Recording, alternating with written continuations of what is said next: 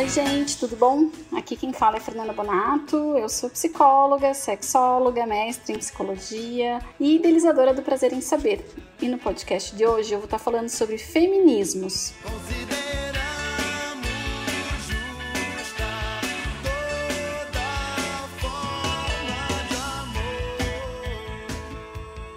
Para falar sobre esse assunto, eu chamei uma colega minha, chamada Thaís Valentim. A Thaís vai mostrar para vocês um pouquinho mais da história dela, mas ela é uma educadora em sexualidade que tem muito conhecimento voltada aos estudos do feminismo, ou melhor, dos feminismos. Porque quando a gente fala de feminismo, a gente não pode estar falando no singular, esse movimento é plural e extremamente necessário para nossa sociedade. A gente vive sim numa sociedade patriarcal, machista, sexista e muito dos direitos conquistados pelas mulheres foram por lutas de outras mulheres que a gente tem muito a agradecer. Oi, Thaís, tudo bem com você? Queria te agradecer por estar aqui conversando comigo e queria começar pedindo para você se apresentar. Eu sou branca, mulher, cis, hétero e classe média. Nascida em Araucária, na região metropolitana de Curitiba. Fui bailarina moderna, fiz extensão universitária em dança moderna pelo UFPR. Cursei educação física.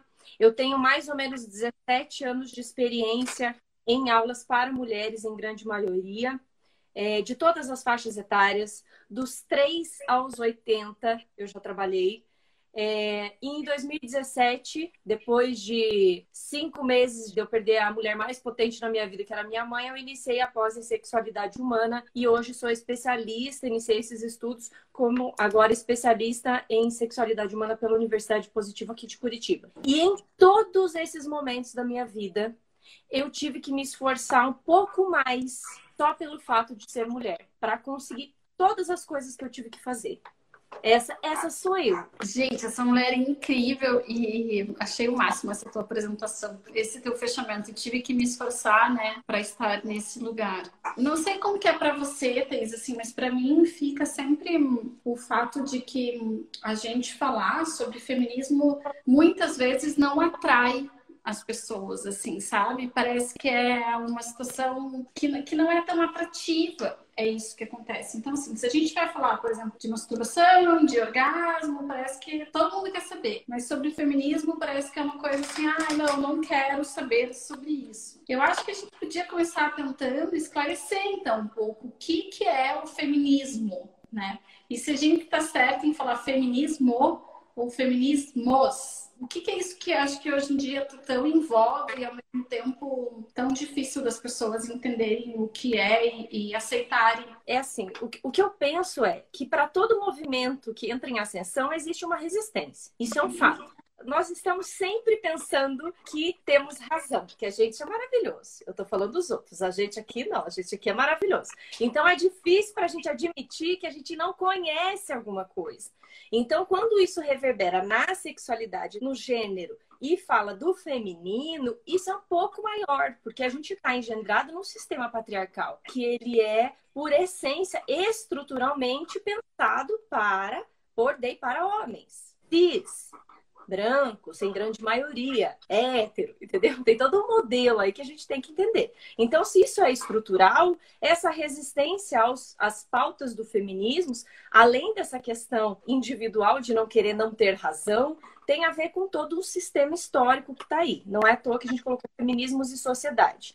Aí, para falar da palavra, sempre utilizar os feminismos no plural, porque falar de mulher, falar de, de feminino, é muito amplo. Porque eu sou essa mulher que eu me apresentei lá, cis, hétero, enfim. Aí tem mais um monte de outras possibilidades de ser mulher, que não cis, trans, que não hétero, homo, que não branca, negra, entende? Então tem vários que não classe média, mas classe alta ou, ou classe baixa. A gente tem uma maneira de falar classe média, classe baixa. Mulher rica não sofre, né? Não existe atravessamento na, na, na, quando tem dinheiro, você tem poder também.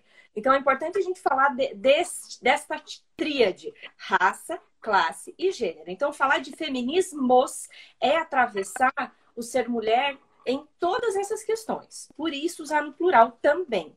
saber dessas nossas especificidades é um tanto quanto libertador, até para entender quem somos nós na sociedade, que lugares a gente está autorizado a ocupar ou não. Então, eu, eu descrevi aqui rapidamente, para não me embolar, que os feminismos podem ser entendidos como processos históricos de luta e formação de conceitos que buscam melhoramentos sociais amplos. Não é só salário, não é também.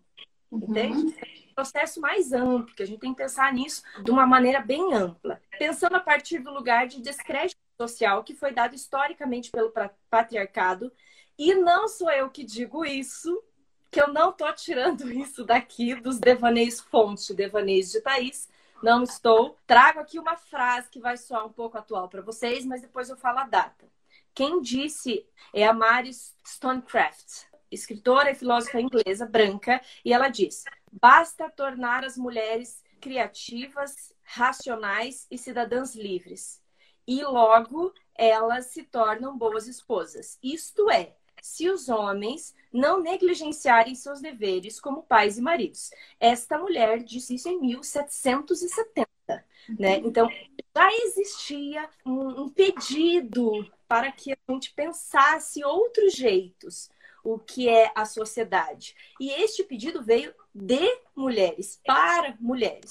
Outra frase que comprova isso que eu estou dizendo é de uma mulher negra que foi escravizada, vendida como escrava por quatro vezes no período histórico. E ela disse isso em 1840, mais ou menos, que é a Sojourner Truth.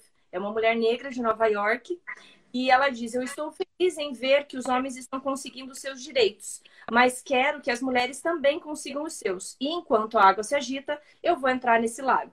Ou seja, você quer, quer, quer, quer quer não, quer, já estou aqui no rolê, não tem como voltar atrás. Então, tudo isso que eu explico como feminismos, ele está dito num processo histórico. Então, não é um levante de vamos queimar só os, mulheres querem salário e queimar o sutiã para ter salário, emprego e voto. Não.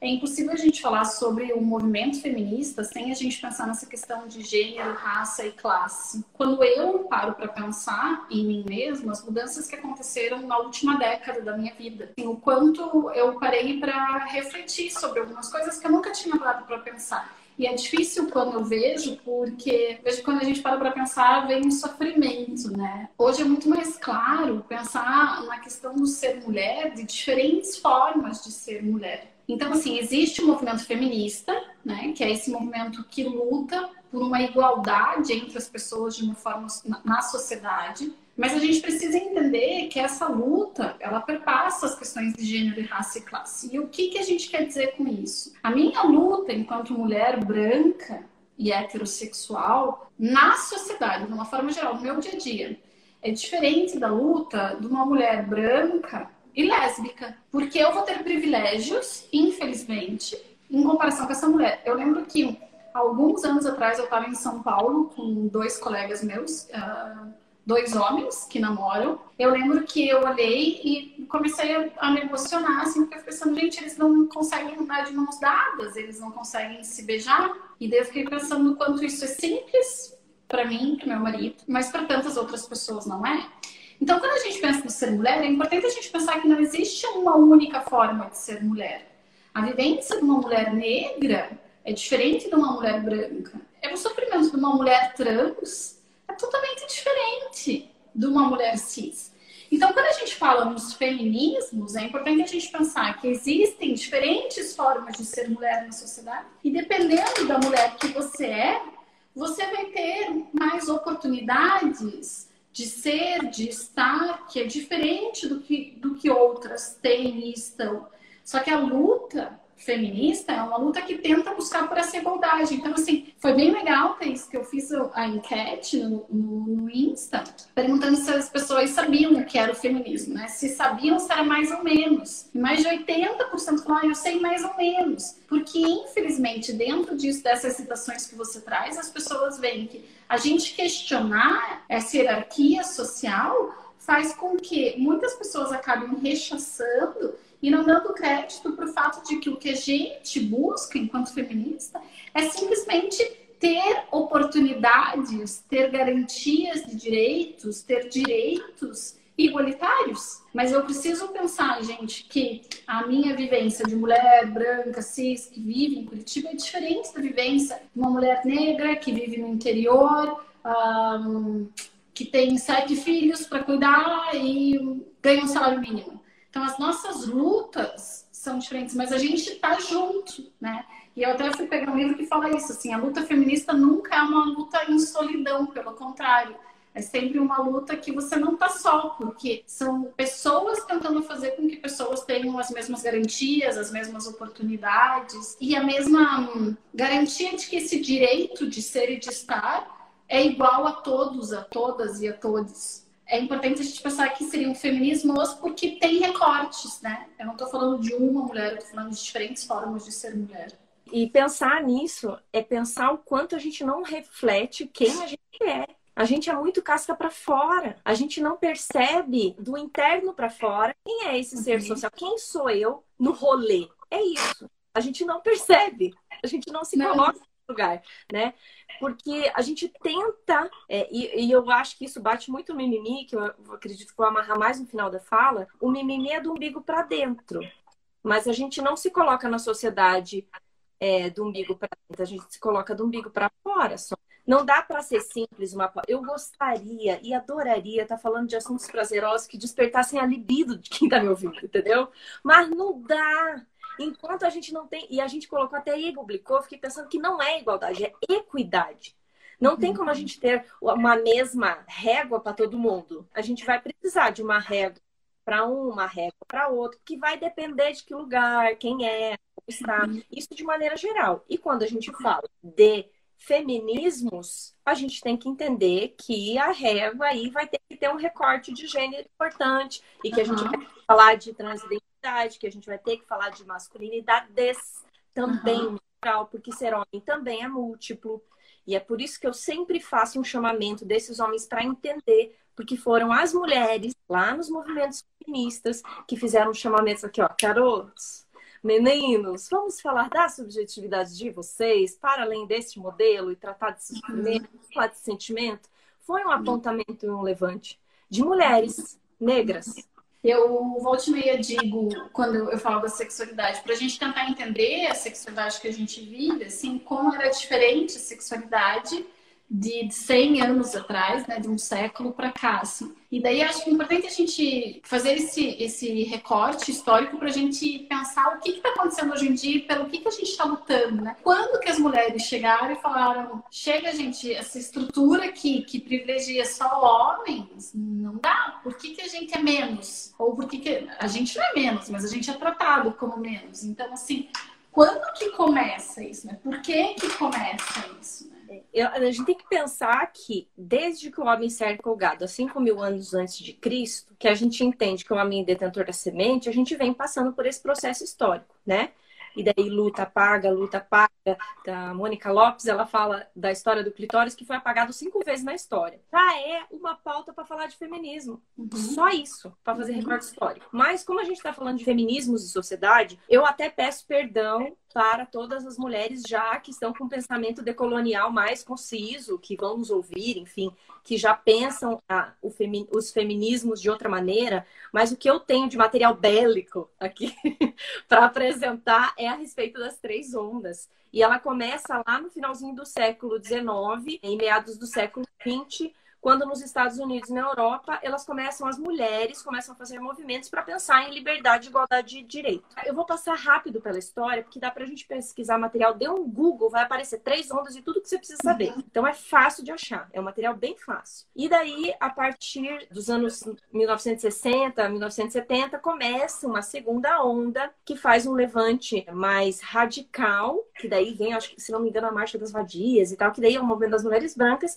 e está em ascensão os movimentos negros, gays, nessa época. Nesse contexto aqui, acontece essa segunda onda e tem um chamamento para pensar o um modelo de mulher universal. Então, o movimento feminista é tão bacana que, além dele pedir equidade, e vamos pensar no gênero nessa questão relacional de gênero, entre masculinidades e feminilidades e estrutura social, vamos revisar o nosso movimento aqui e pensar que não há um modelo universal de mulher, entendeu? Ele parou para se revisar. Isso também é inédito na história, se for para pensar. O modelo de masculinidade ele sempre esteve aqui. Ele começou a ser repensado depois do levante dessas mulheres. Ou seja, será que temos importância? Não sei, mas estou achando que sim.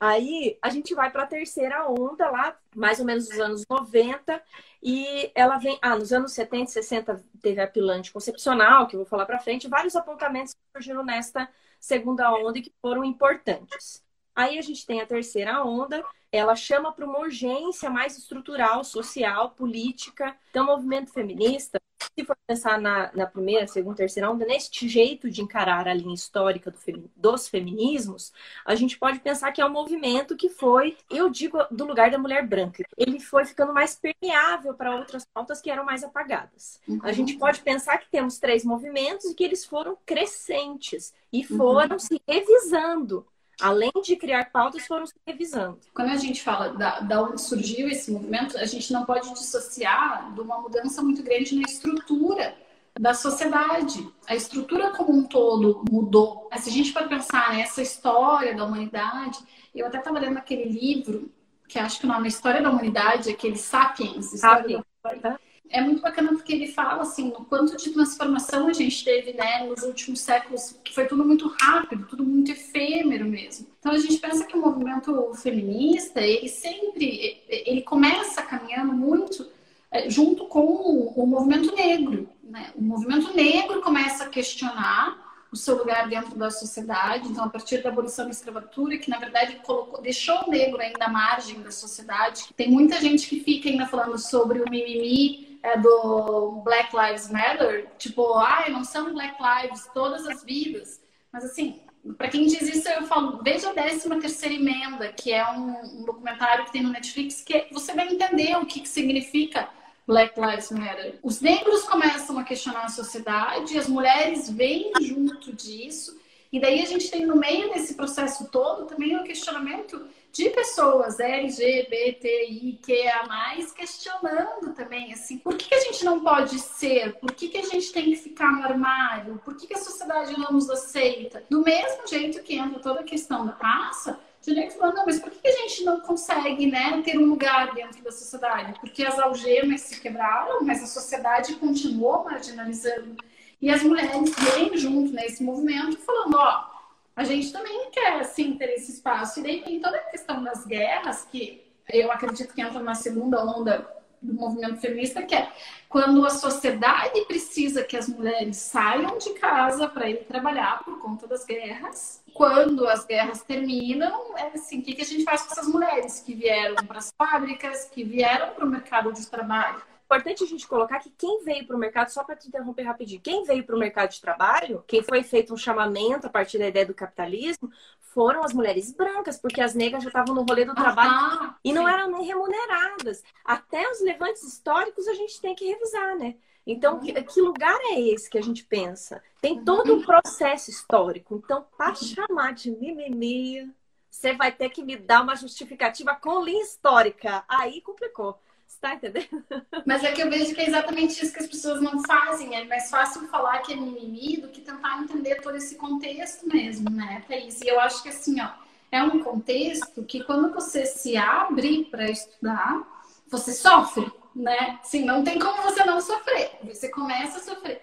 Mas ao mesmo tempo é libertador, porque você começa a entender muito do quanto tem certas coisas que perpassam aqui, elas são, elas estão tão aqui que eu não consigo enxergar isso, né? Mas quando se enxerga, eu piro, assim, tipo, eu realmente, em alguns momentos eu paro para pensar. Tem coisas que, que a gente não entende por que, que são. E quando você vai fazer uma análise histórica, você passa a entender, assim. Eu lembro que eu até no, uma pessoa que ela sempre falava, ai, Fer, porque às vezes eu tô num lugar e daí eu começo a questionar a sociedade, tipo, no meio da James, assim, tipo, ela fala, não, gente, eu tô James, não é pra questionar a sociedade. E daí eu lembro que eu fui no, no show do Coldplay, e daí no meio do show, eu olhei ao meu redor, assim, e daí não tinham negros, só tinham pessoas brancas. E daí, como se não bastasse isso, daí eu encontrei as pessoas negras trabalhando enquanto os brancos estavam curtindo o show do Coldplay. No meio do show, tipo, é minha banda preferida, assim, sonho realizado. E Fernanda lá crisando no meio do show, tipo, pensando, gente, tá volta, Fer, assim, você já trabalha, você tá em evolução, você fala sobre isso, curte um pouquinho o teu show agora, e assim, vamos continuar trabalhando isso em outros momentos, porque senão sabe o que também que a gente tem que dar uma perspectiva positiva para isso, porque senão as pessoas ficam com preguiça de saber. O teu uhum. canal chama prazer em saber. A gente tem uma fala, ultimamente ela tem sido significativa, porque eu usava ela direto. Eu falava, falava assim: a ignorância é uma dádiva. Nunca foi, nem nunca será. Porque saber é um prazer e é libertador. Então, se a gente começa a pensar e analisar, assim, ó, a informação já está dada. Lá no final, a gente vai falar, se der tempo de chegar lá no final do texto e de tudo que eu estruturei, eu vou colocar que é importante saber que a gente precisa repensar esses processos no sentido que o prazer de saber e os processos libertadores, eles te dão mais conforto e menos sofrimento. Que depois chega lá no teu consultório, não trabalhei essas questões históricas do feminismo. Fui lá para minha relação sexual, olha onde isso vai bater. Fui lá para minha relação sexual cis hétero, bem padrão branca, cis hétero. Vamos pensar numa relação sexual num casal assim, casal branco, cis, hétero, classe média, maravilhoso, do padrão, com poucos atravessamentos. Esse casal não entende o processo histórico. Essa mulher não quis ouvir este homem tão pouco falar das suas subjetividades, entender esses processos históricos, e tem um problema lá de disfunção seja qual for o problema. E daí chega no consultório do psicólogo depois de passar por um monte de médico, por um monte de processo estético, às vezes, que a gente faz. E aí, chega lá no teu consultório e daí você vai ter uma conversa de processo histórico e o casal faz assim: Meu Deus! Era isso! Não acredito! Aprende que dá para genitalizar o sexo só entendendo o processo histórico não é simples. Não é tão fácil. A gente tem que ter um olhar mais atento, tem que dar uma lidinha aqui. E assim, ó, a informação está na nossa cara. É isso que você está falando. A informação está na nossa cara. E a gente tem o, o potencial crítico de correlacionar. A gente uhum. ir num lugar, tem Instagram, dá, dá pra gente debater aqui. Dá para deixar uhum. simples sem ser simplista. Dá para deglutir. Vai ter sofrimento? Vai. Vai dar umas crisezinhas? Vai. Mas o processo libertador vai Sim será na hora do seu sexo, lá com a sua parceria. Eu acho que é libertador, mas as pessoas que se colocam nessa situação de estar aprendendo, Thaís, a maior parte delas tem uma empatia pelo outro, e daí que vem o sofrimento. Eu acho que está corretíssimo, assim, a ignorância não é, não é uma dádiva, né? O conhecimento realmente é. Mas quando você começa a, a conhecer, eu acho que vem muito dessa vontade de mudança, dessa habilidade que você tem que ter para conseguir conversar com pessoas que muitas vezes não estão dispostas a conversar e tentar aprender. Eu percebo que a sociedade hoje em dia tá, não está dialogando, as pessoas elas estão falando, parece que bate assim, sabe? Estou conversando com uma parede porque a outra pessoa não está aberta a tentar escutar o novo, né? E aí que eu acho que entra toda a questão do feminismo, porque tem muita gente que acaba colocando um obstáculo, assim, tipo, não quero saber sobre isso. A gente hipervaloriza a opinião, né? Exatamente. Porque às vezes você não vai na fonte, mas você vai na opinião, né? E daí, muitas vezes, o que a gente não, não para para pensar, até quando tem mulheres que falam, ah, eu não sou feminista, ou eu não concordo com isso, é, quais foram os ganhos que as mulheres e a sociedade teve por refletir sobre essas estruturas, né? O que, que a gente ganhou a partir disso? Quando eu fazia o mestrado lá na Federal, a Federal daqui, né, a, o setor de psicologia fica ali na Santos Andrade, que é direito, psicologia, e tem umas partes administrativas, tem também a parte de artes, que, que caminha ali de música e, e dança. Tem vários quadros, assim, das pessoas, das turmas formadas de direito. E você não encontrava mulheres ali. Quantas mulheres, por exemplo, a gente hoje em dia tem na política?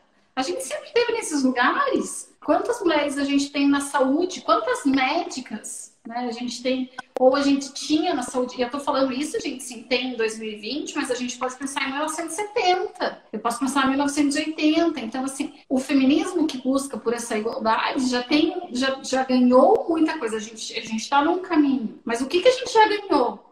Tentando questionar um pouco essa estrutura e buscar igualdade. Eu acho que isso é importante a gente falar um pouco, né, Thaís? Daqui do Brasil, da onde a gente está. Ah, outra coisa que eu queria deixar a Fê falou do 13 terceira ementa. Tem o Histórias do Brasil.doc e a gente vai entender os processos daqui do Brasil. É bem sensacional. Essa história de deixar todo mundo igual. Ai, o Brasil yeah. E tal. E daí no História do Brasil.doc a gente vai pensar sobre isso. Netflix. É, aqui no Brasil a gente pode destacar alguns ganhos das lutas das mulheres. Em 1827, pensa bem, a gente ganhou direito, ganhou é ótimo, né? Ganhou nós lutamos e conseguimos o direito de estudar nos ensinos fundamentais. Ganhar também minimiza. Nada a ver isso aí. E não precisamos de ninguém dando as coisas, a gente vai atrás. É, em 1879, a gente foi autorizada a ingressar na faculdade por lutas feministas. Após uma luta de 10 anos, em 1932, nós tivemos direito ao voto. E isso, gente, é importante a gente parar para pensar assim, ó, na minha estrutura familiar. Quando eu estou falando de 1932, eu estou falando de quem? Eu estou falando da minha avó, estou falando da minha bisavó, de quem você é dentro da tua família e o que foi possível das mulheres que vieram atrás. Que geração a gente está falando? É uma luta de 10 anos. Quem fez a luta do voto foi a Berta Lutz, que foi uma bióloga. Uhum. A pílula anticoncepcional surgiu em 1960, foi um marco para a sexualidade feminina. Pensa em 1960, minha mãe nasceu, tinha nascido em 58. Ela entrou aqui na onda da minha avó, estava pegando a pílula, uhum. minha na onda aqui já. Ela já uma sexualidade pós-guerra aberta para pensar nesse amor livre. Aí você vai ver lá o cara para além dos muros pouco isso que vai falar de HIV e AIDS, e daí vai falar desse processo da, da pílula anticoncepcional, da sexualidade livre também, é um bom lugar para assistir, tá na Netflix. E a gente fala bastante dessa pílula anticoncepcional, por quê, né, gente? Porque a pílula, ela possibilitou que o sexo fosse visto para além da reprodução, da procriação. Então, assim, a mulher começou a ter possibilidade de ter prazer na relação sexual sem se preocupar com a gravidez. E aí, Thaís, o seriado Coisa Mais Linda é fenomenal, porque fala exatamente das mulheres dessa época, e até fazendo um spoiler, assim, do quanto a mulher era tratada como propriedade, né? Porque uma das, falei que é spoiler, uma das personagens, ela, ela abre um negócio, né, com aquele marido que sumiu, e de repente o marido volta e o negócio é dele, porque a mulher não pode ter negócio. Nós não tínhamos o direito à propriedade. Ele foi aprovado quando eles revisaram o Estatuto da Mulher Casada, que dava é, direito à herança também, se não me engano. Daí foi, a gente tinha, tem um Estatuto da Mulher Casada, Brasil. É o tipo da coisa que embrulha o estômago, mas é importante. Da é. história do saber libertador, é importante a gente saber disso. Então, a pílula, ela vem com esse ganho da sexualidade. A gente tem que pensar que em 62, que foi mexido, depois da pílula anticoncepcional, do pensar a sexualidade mais livre, que foi mexer no Estatuto da Mulher Casada. Vamos relacionando a linha do tempo com a uhum. família, com os acontecimentos. Os ganhos, eles são gradativos e sempre para mais. Isso a gente tem que pensar como algo positivo e esperança para as próximas gerações. A minha avó estava lá num relacionamento complicado em algumas questões, enfim. Mas as lutas daquela época, da galerinha que viveu com a minha avó, tá reverberando aqui. Que lugar que a mulher, por exemplo, de mães que hoje em dia têm 60, 65 anos, podiam ocupar na sociedade, né? Porque a gente pensa que, assim, teve todo esse movimento para garantir o direito ao estudo de mulheres, mas eram, não eram em todas as profissões que elas conseguiam entrar. Porque se a gente for olhar nessa história, inclusive a gente precisa ver que tiveram pessoas que faziam ciência que patologizavam a mulher. Então a mulher é histérica, a mulher é louca, a mulher grita. Então, assim, a história do masturbador é exatamente essa, porque o masturbador surge para tratar mulheres histéricas. Daí que surge o masturbador. Mas você vê assim que a mulher foi patologizada e depois, quando esses caminhos começaram a ser abertos, não eram por todos os caminhos que se poderiam circular. Do mesmo jeito que hoje ainda não é. Porque foi aberto o mercado de trabalho, mas o quê? Para secretária, para enfermeira, para professora. Toda profissão que chegava no cuidado, uhum. aí tudo bem. Porque tinha a ver com a questão da maternagem, né? Então, assim, o que, que a mulher sabe fazer? Ela sabe cuidar, ela sabe cuidar da prole.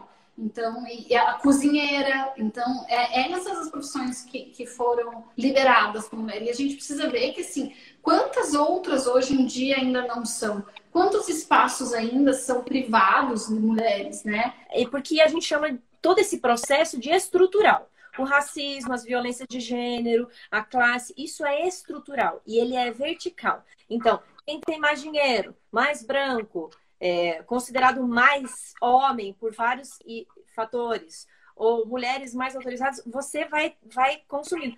Sabe o Poço? Pensa no filme lá do Poço, que todo mundo falou que nada a ver aquele filme.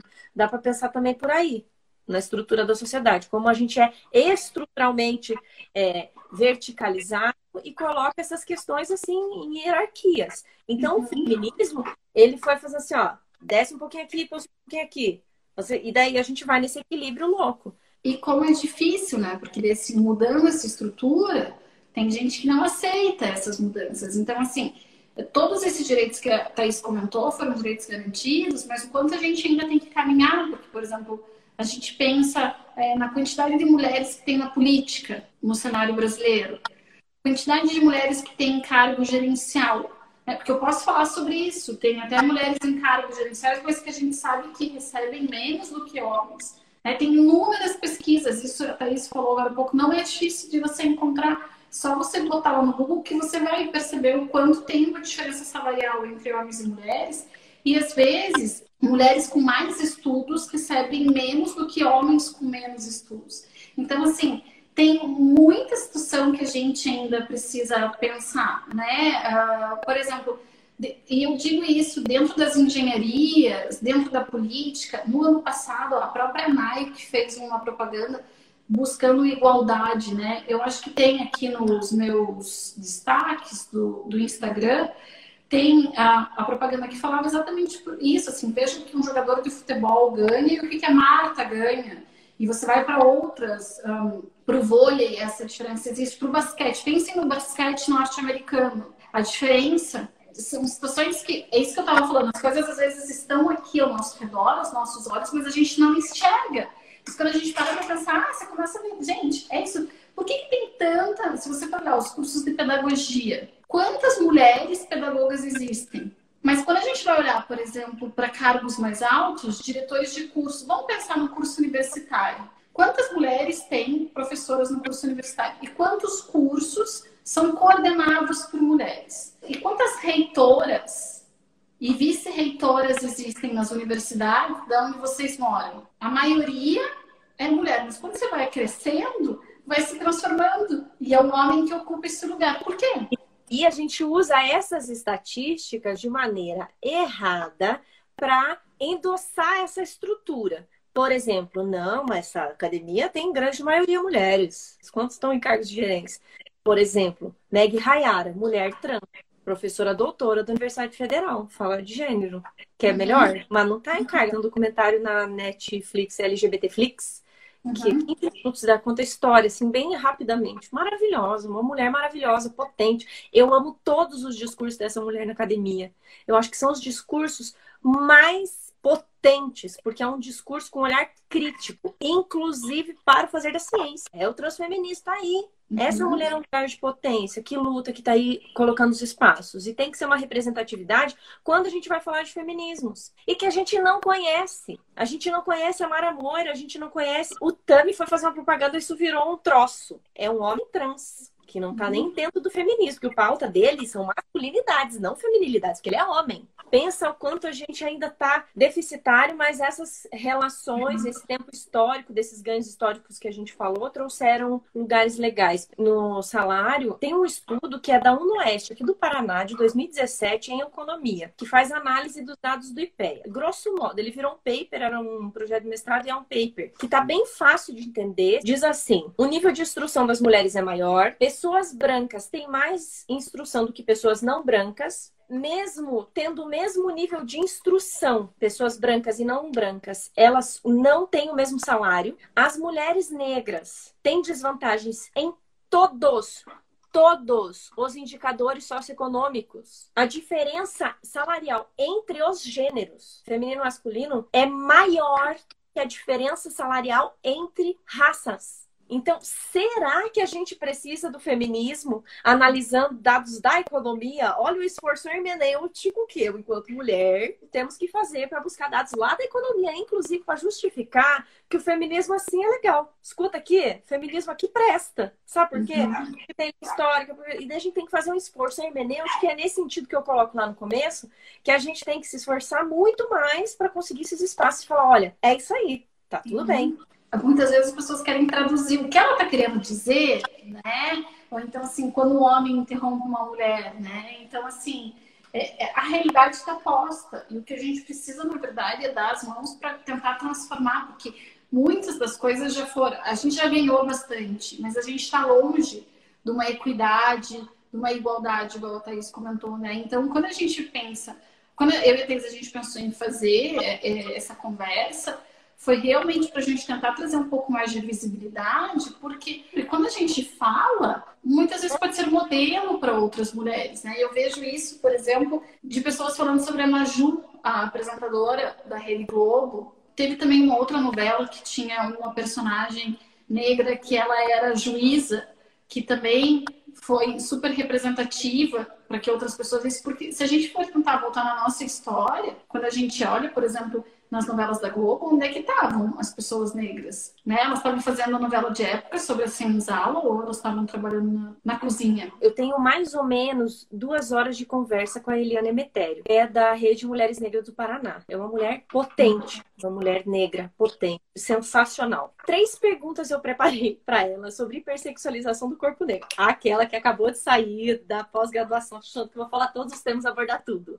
Chegou lá, saiu com uns 15 hematomas no meio da cara, uhum. não sabia metade. Ela falava: beleza, tem lá a novela, tem a representatividade lá em cargo de gerência. Mas essa mulher, eu acho que é inclusive desta novela, não sei, que ela estava no papel de protagonismo.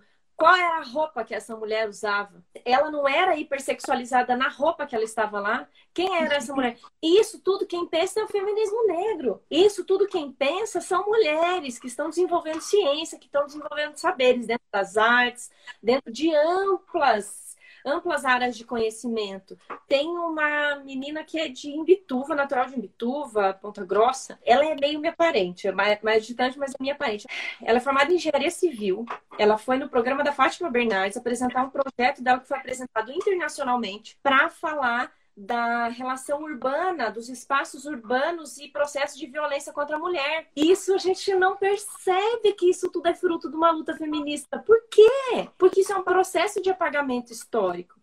Então, uhum. toda vez que alguém fala, ah, você sabe qual é a referência, a pessoa não sabe, fala, não, tá tudo bem. É a estrutura que não, não colabora. Então a gente precisa assim empoderar, né, no sentido de dentro de achar essa motivação para buscar esses assuntos para de repente trazer, fazer esse levante, né? A gente já conquistou muita coisa, mas ainda tem muito que ser conquistado, muito. Quando a nossa voz é calada, quando as oportunidades muitas vezes são dadas para as pessoas que têm uma qualificação menor, ou então quando a gente tem uma qualificação maior, mas o salário não é o mesmo. Quando tantas mulheres ainda são vítimas de violência, psicológica, patrimonial, moral, física, sexual dentro do nosso país. Né? O que a Fer está falando é a Lei Maria da Penha, que foi criada só em 2006. Tudo isso que a Fer está falando está na Lei Maria da Penha. E que foi criada como uma punição para o Estado brasileiro do Tribunal de Haia, salvo engano, por conta da violência que a, que a Maria da Penha estava sofrendo. Né? Quando a gente pensa nos índices de abuso quando a gente pensa, por exemplo, nas leis que ainda regem né, a questão do aborto, né, ou a laqueadura. Então, assim, a gente tem um longo caminho pela frente ainda. E é um caminho que perpassa educação, que perpassa saúde, que perpassa direitos humanos. Então, assim, quando alguém chega falando, ah, ela vem você com esse mimimi, isso tudo que a gente está falando é mimimi mesmo. Eu acho que a gente precisa, isso que a está falando, a gente precisa refletir. Estamos em desvantagem. A gente deveria ter direitos iguais, mas não é aí. A gente conseguiu muito. Tem uma entrevista maravilhosa da Simone Beauvoir bota lá no YouTube, entrevista Simone Beauvoir. Vocês vão ver que as coisas que ela fala lá em, salvo engano, é 78, não tenho certeza. É o que a gente está vivendo agora, assim, a, a, essa coisa da mulher não ser colocada no papel só da mãe, dela ter um tempo para ela, dela né, não ser cobrada tanto nessa maternidade, uh, de ter um lugar dentro da ciência. Então, a gente está falando sobre feminismo por, feminismos por conta disso, né, Thaís? Quando a gente fala de mimimi, eu sempre, em todas as minhas falas, mimimi é o teu umbigo para dentro. Você está usando a tua régua para medir uma sociedade inteira. Isso chama-se apagamento, violência. Então, toda vez que você bota o mimimi, ele só fala da sua falta, da, da, da sua incapacidade de sair do seu lugar de conforto e escutar, ver e sentir ativamente para perceber que a gente já tem informação mais do que suficiente para dizer que essas discussões são amplas que estão em várias áreas de conhecimento e que esse discurso do mimimi, ele só denota ignorância da nossa parte, sabe? Ah, é mimimi? Eu penso, por que, que é mimimi? Na hora. Que me vem, eu penso, por que, que é mimimi? Porque uhum. te incomoda, porque você não tem informação sobre, porque você não quer debater, porque você não me acha é, suficientemente inteligente para entrar no debate com você. De que lugar vem esse mimimi quando você está falando? Fala mais de você. Fala mais de você. Então pense bem.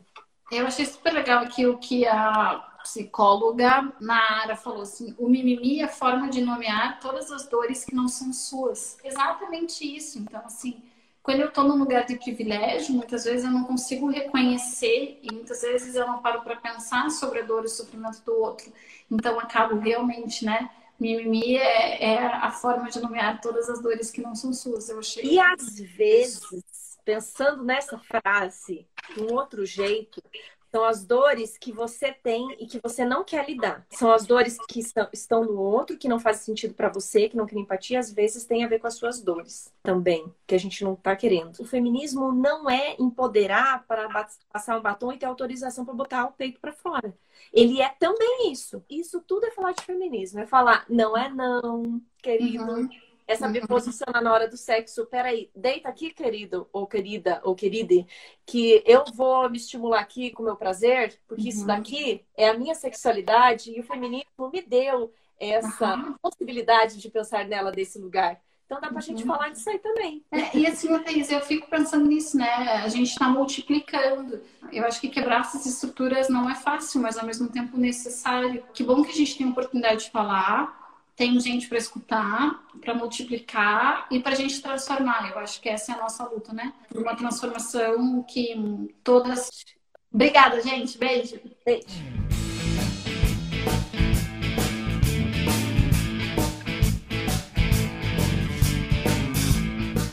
Gostaram, gente? Eu podia passar horas falando com a Thaís, porque é sempre um aprendizado, mas vou deixar para vocês aqui, além dessas indicações que a gente já fez durante o podcast, dos filmes, dos livros e dos documentários, mais duas autoras que eu considero fundamentais para quem quer começar com o pé direito os estudos sobre os feminismos. Uma delas é Chimamanda, que tem dois livros bem pequenininhos e muito legais, que o nome é para educar crianças feministas e o outro é Somos Todas Feministas. E além dela, os livros de Angela Davis. Angela Davis é uma mulher que consegue transmitir muito conteúdo com uma profundidade absurda e ao mesmo tempo uma linguagem super acessível. Então vale a pena vocês lerem ela. Fico por aqui. Se vocês ficarem com alguma dúvida, é só me mandar um direct lá pelo prazer em saber. Ou então procurarem a Thaís, a Thaís Valentini no Instagram. Um beijo e até semana que vem. Sou mais macho que muito homem.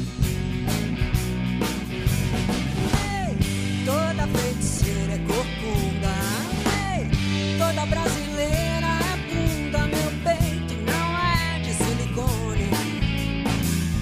Mais macho que muito homem.